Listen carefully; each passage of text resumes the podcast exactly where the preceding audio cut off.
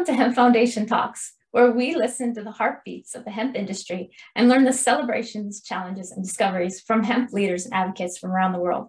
I'm Rebecca, International Business Officer with the Hemp Foundation, and your host. Today's guest, we have Abhishek Mohan. Abhishek has been part of Sunrise Industries his whole career. Over the last 15 years, he has been part of the online games, data security, venture builder, and fintech space, and seen ventures go from seed to public listing across Southeast Asia, India, and Japan. He is the founder and CEO of Hempstreet, which is India's first and largest research to retail venture in the medical cannabis space. The company is now in the midst of the largest rollout of medical cannabis clinics across India and is currently in over 9,100 clinics across 25 states. Hempstreet has also recently won the coveted big grant from BIRAC, the first medical cannabis company to win the same, for the development of a novel transdermal delivery technology for cannabinoids. Hempstreet is taking the fight to mass ailments utilizing researched and responsibly dispensed cannabis-based medication.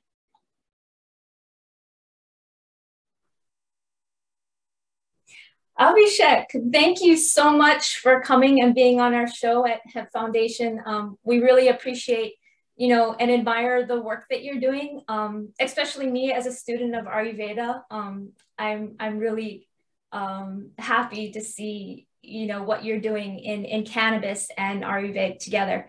So maybe you can start off by sharing a little bit more of of your passion, your journey, your why you're doing what you're doing right now, um, you know, from from before Hempstreet to to now. Well, thanks for having me, and it's a pleasure to be uh, be um, speak with you right now. And um, yeah, to give you a background, I've kind of been in the uh, startup and uh, scene from a, quite a young age. Uh, most seriously in Southeast Asia on video games and uh, mobile security. Uh, worked with incubators. I was a co-founder of one of the early incubators in India. And uh, as this, you know, went through this journey, we were quite heavily focused on healthcare. And the healthcare scenario in India is quite dire, especially around chronic pain. Mm. Uh, I was also quite moved by, uh, uh, I would say, shocked by what happened with the opioid crisis in America. So me and my co-founders uh, really saw cannabis as a way to tackle chronic pain and uh, uh, you know avoid the repetition of the opioid crisis in India, which is mm. actually looming. And uh, we obviously found in Ayurveda, one of the companies we incubated was an Ayurveda network. And we understood that Ayurveda was the conduit and Ayurveda has the richness of pharmacopoeia. All we needed to do was to take it through the scientific validation process, which we're in the process of, and then responsibly dispense it. And, and that's how Hempstreet came about. Wonderful. So um, when did you guys start? So as an idea, Hempstreet was around since uh, 2018, but we started the company in 2019. Awesome, amazing. So from, you know, I mean, what is your guys' main goals right now? You know, I understand helping to solve this issue with with the opioid crisis and and, and pain and, and stuff. Can you tell me a little bit more about um, the products that you guys have and um, and how are they how are they you know currently helping people? So absolutely. So I think we looked at mass ailments. We looked at ailments. We spoke to hundreds of doctors uh, across the country before we decided on what products we would after, what ailments we would go after. And we found out our first product was actually aimed and still is at menstrual cramps. There are 355 million menstruating women in India, 158 million suffer from debilitating menstrual cramps. So that's basically something that doesn't let you go to work, something that, that really very adversely affects your, your quality of life. Yeah. And, uh, and there is no uh, targeted, uh, uh you know, I would say uh, solution for it. There wasn't, you know, people were taking a mix of pills and pills that basically that you would take 4,000 times in your in your life. I mean, I don't want to mansplain, but for women, yeah, uh, four thousand. if you're taking something four thousand times in your life, it shouldn't be something that harms you in the long term. Right. So we found that that was a very underserved section of society. It's half our population. Nothing was being done about it. So that's why we went first. And uh, you know, and then the second was uh, gut health. Uh, and gut health is again in Ayurveda, what you eat is what you are, right? I mean, more Right. people realize that now after COVID, that wellness and symptom suppression are two different things. Right? Are you really well, even though you feel okay? And uh, I think that was that was the second.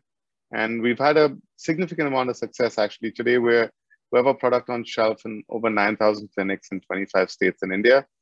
We've uh, shipped over 4 million doses of uh, our menstrual cramps product. We've Wow. see very good reviews where uh, you know we've had a lot of women write to us and, and give us feedback that their quality of life has changed we will always be about mass ailments we are we do have four or five other mass ailments that we're looking to tackle with you know with ayurvedic uh, cannabis based medication Mhm.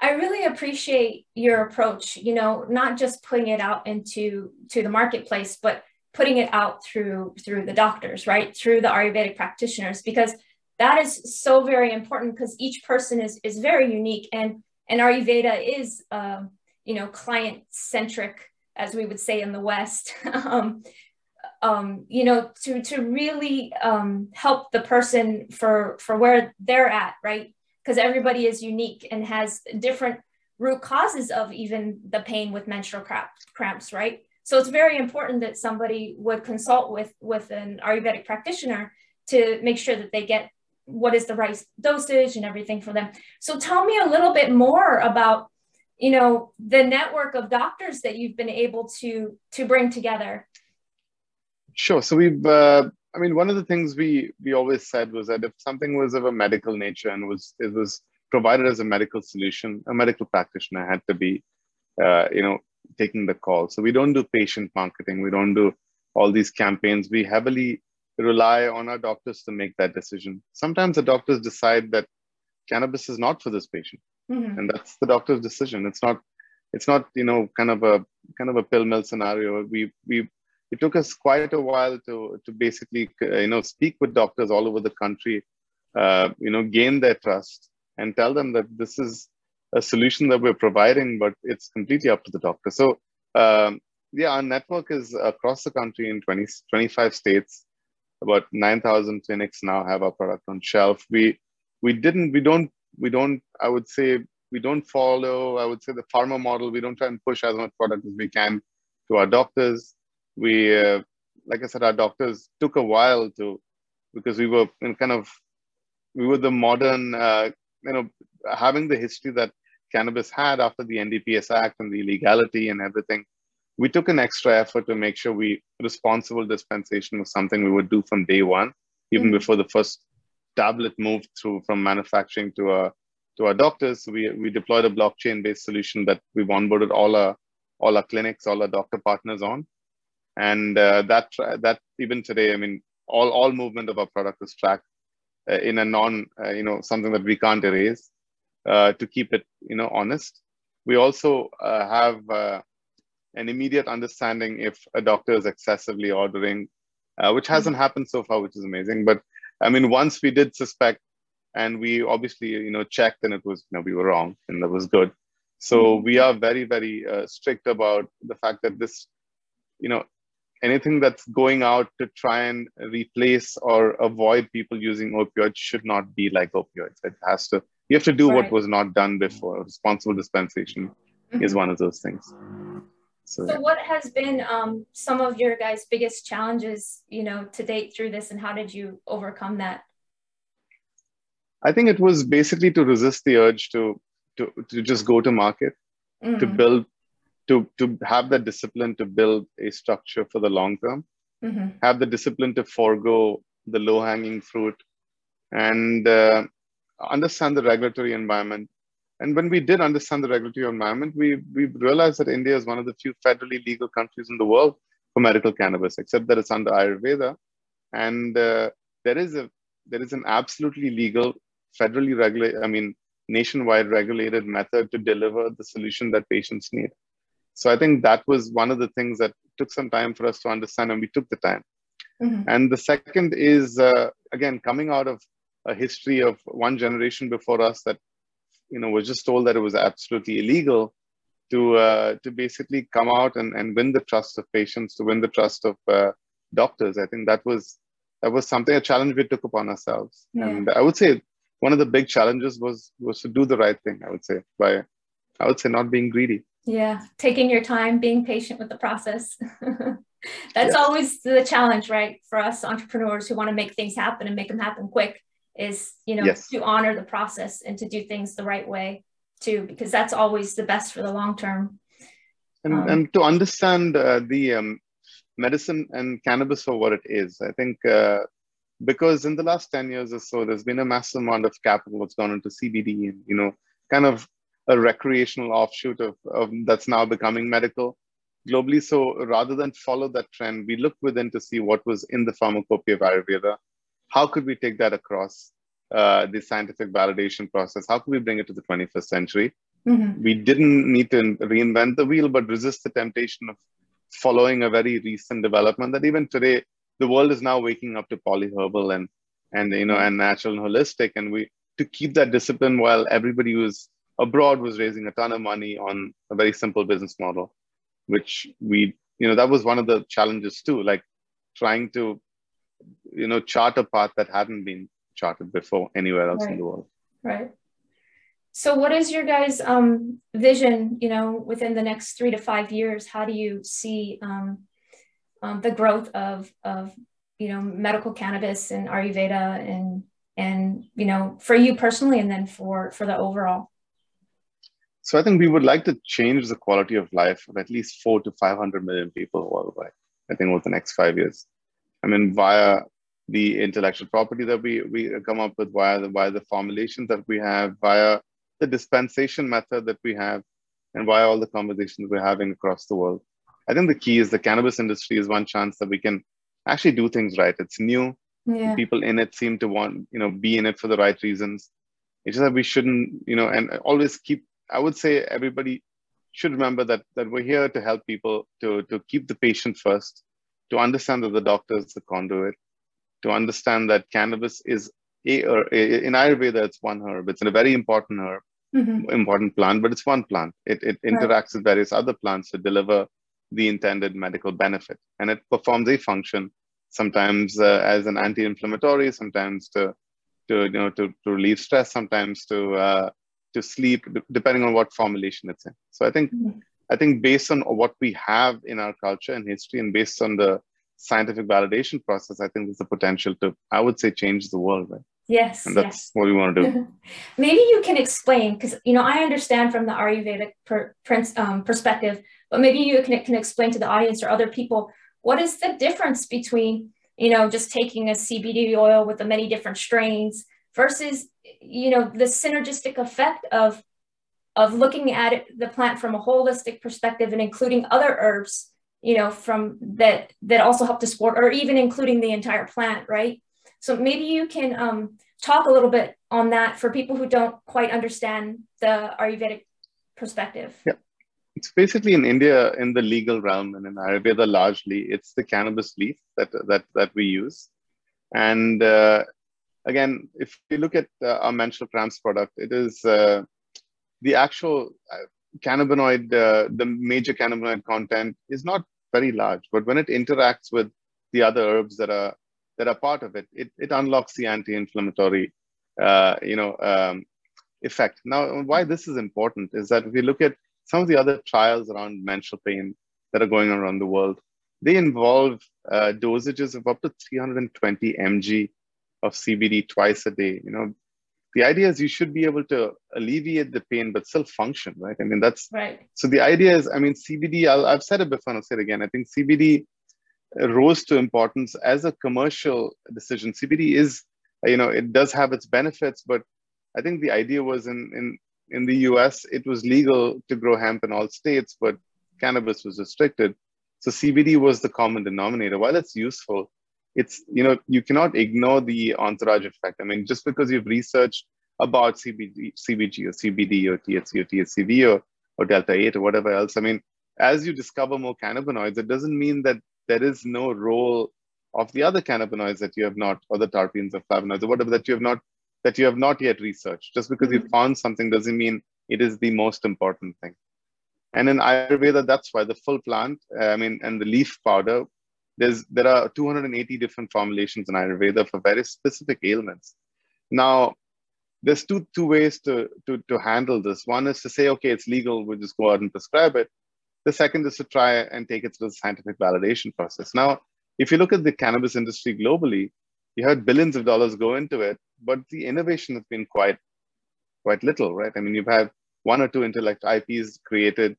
You've had a lot of talk around CBD or different dosages of CBD, but uh, it's still wide open, right? Now, when you have this vast pharmacopoeia in Ayurveda, all you need to do is take it through the scientific validation process, which is something that's very important. So why would you want to, you, I mean, there is cutting edge research that people are doing, we are doing around, you know, Western style transdermal delivery. Israel is doing extremely, you know, advanced research, but you have this, this ancient wisdom. And once you take it through the scientific validation process, then it's not this there's no question about efficacy, right? Right. But the main principle is that there was a rush to create a cannabis industry where cannabis was the centerpiece, primarily because of the recreational, I would say, but you know, the fact that something was illegal, now it's legal. But uh, and and as a result, cannabis needed to have its own thing. But in Ayurveda, cannabis is extremely important, but it is one of, you know, many other herbs. Right, right. Awesome. Um, well, yeah, I mean, just so maybe you can go on to explain a little bit more of um, what you see for the future and how can we get people to understand you know i think you've done already a lot of work in in educating the people and then providing the solutions right? That's that's important too. But um, how do you see that we can continue to to grow in this area Absolutely. So I think, uh, see, one of the good things about what's happened in North America is that it started off with the uh, with the with the recreational uh, kind of focus. So it destigmatized, right? It basically took the illegality out of it. Mm-hmm. So as a result, when when when doctors will prescribe it, people are more receptive to to to receiving it. In India, on the other hand, uh, it was made very illegal, and recreational is still very illegal uh, in every state so as a result, we did not find it. We we knew that the doctors, especially Ayurvedic doctors, have a certain level of trust they have with their patients. Some of them are second generation. Right. So we knew that the doctors were really the best people to explain this to people because they were they were not given saying you know here's cannabis. It was a, a solution to an ailment that they have as part of a polyherbal formulation. Mm-hmm. So we, I mean, just the, the fact that we've scaled the way we have, uh, you know, the doctors, we, we laid our trust in the doctors and the patients have trust in doctors. And yeah. that's kind of how it worked. And after COVID, people, like I said, have taken a new, uh, a new uh, idea of what wellness means, right? I mean, right. you could, like I said, you, you could be a rich diabetic in, in the, in the US and and take uh, you know maintenance medicine and you don't feel like anything's wrong with you but then covid comes along and you fall very sick. Yeah. And and the, the, the, so the the idea of symptom suppression that over the last two generations we've gotten used to is pop a pill to forget about what's happening to you.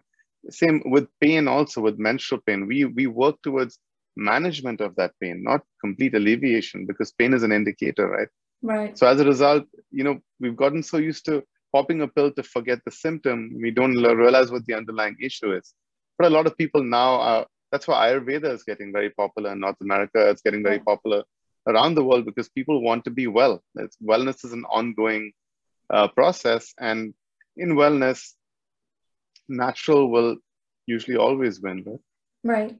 And, and Ayurveda really emphasizes um, balance, right?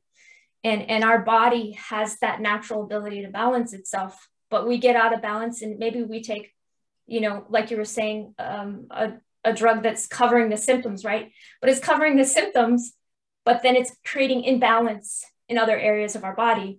So i think you know the ayurvedic approach is to have um, to to for the doctors right to help the client to become balanced. And and if if um, cannabis is something that can help along with the synergistic of effects of other things and lifestyle and behavior and all those other things that go into it right and and i think like you said that people are waking up more because of covid and and and looking at stress because stress is one of you know number one things. And, and then that's a cause of pain as well, right? So, you know, I, I really appreciate your approach and I thank you for the work that you're doing. Um, thank you. Is there any any last things that you want to say or anything um, yeah that you want to share. No, no absolutely. I think i think there's uh, a lot of help people need in in developing countries. I would say uh, a, a, lot of ailments that we're going after are ailments that that that basically destroy your quality of life right at the onset. Don't give you a fighting chance. So I, I think if anybody is looking to get into the industry anybody is uh, you know working around you know solutions for some of these mass ailments feel free to reach out on linkedin. I'm happy to give advice to anybody uh, this industry needs to grow uh, yeah. Uh, and and and more people need need help today. So i think uh, yeah i'm absolutely happy to share with anybody talk to anybody about anything if it if it gets these solutions to market faster. Amazing. Thank you abhishek. Appreciate your time. Thank you. Thank you. Thank you. For listening to hemp foundation talks. Hemp Foundation is a nonprofit social enterprise on a mission to provide solutions for our current ecological crisis. Hemp Foundation and their brand Ukhi has created a value chain from village farms to the marketplace. Utilizing the many benefits of hemp to overcome deforestation, fight plastic pollution, and support regenerative practices to heal our earth. The foundation supports over 250 small village farmers in the Indian Himalayan region in addition, they employ widows and women in the production of over 500 hemp products for the marketplace. From clothing to food to hemp bags, a large range of textiles, embroidered fabrics, home goods, and even hemp bioplastic. To learn more, visit hempfoundation.net.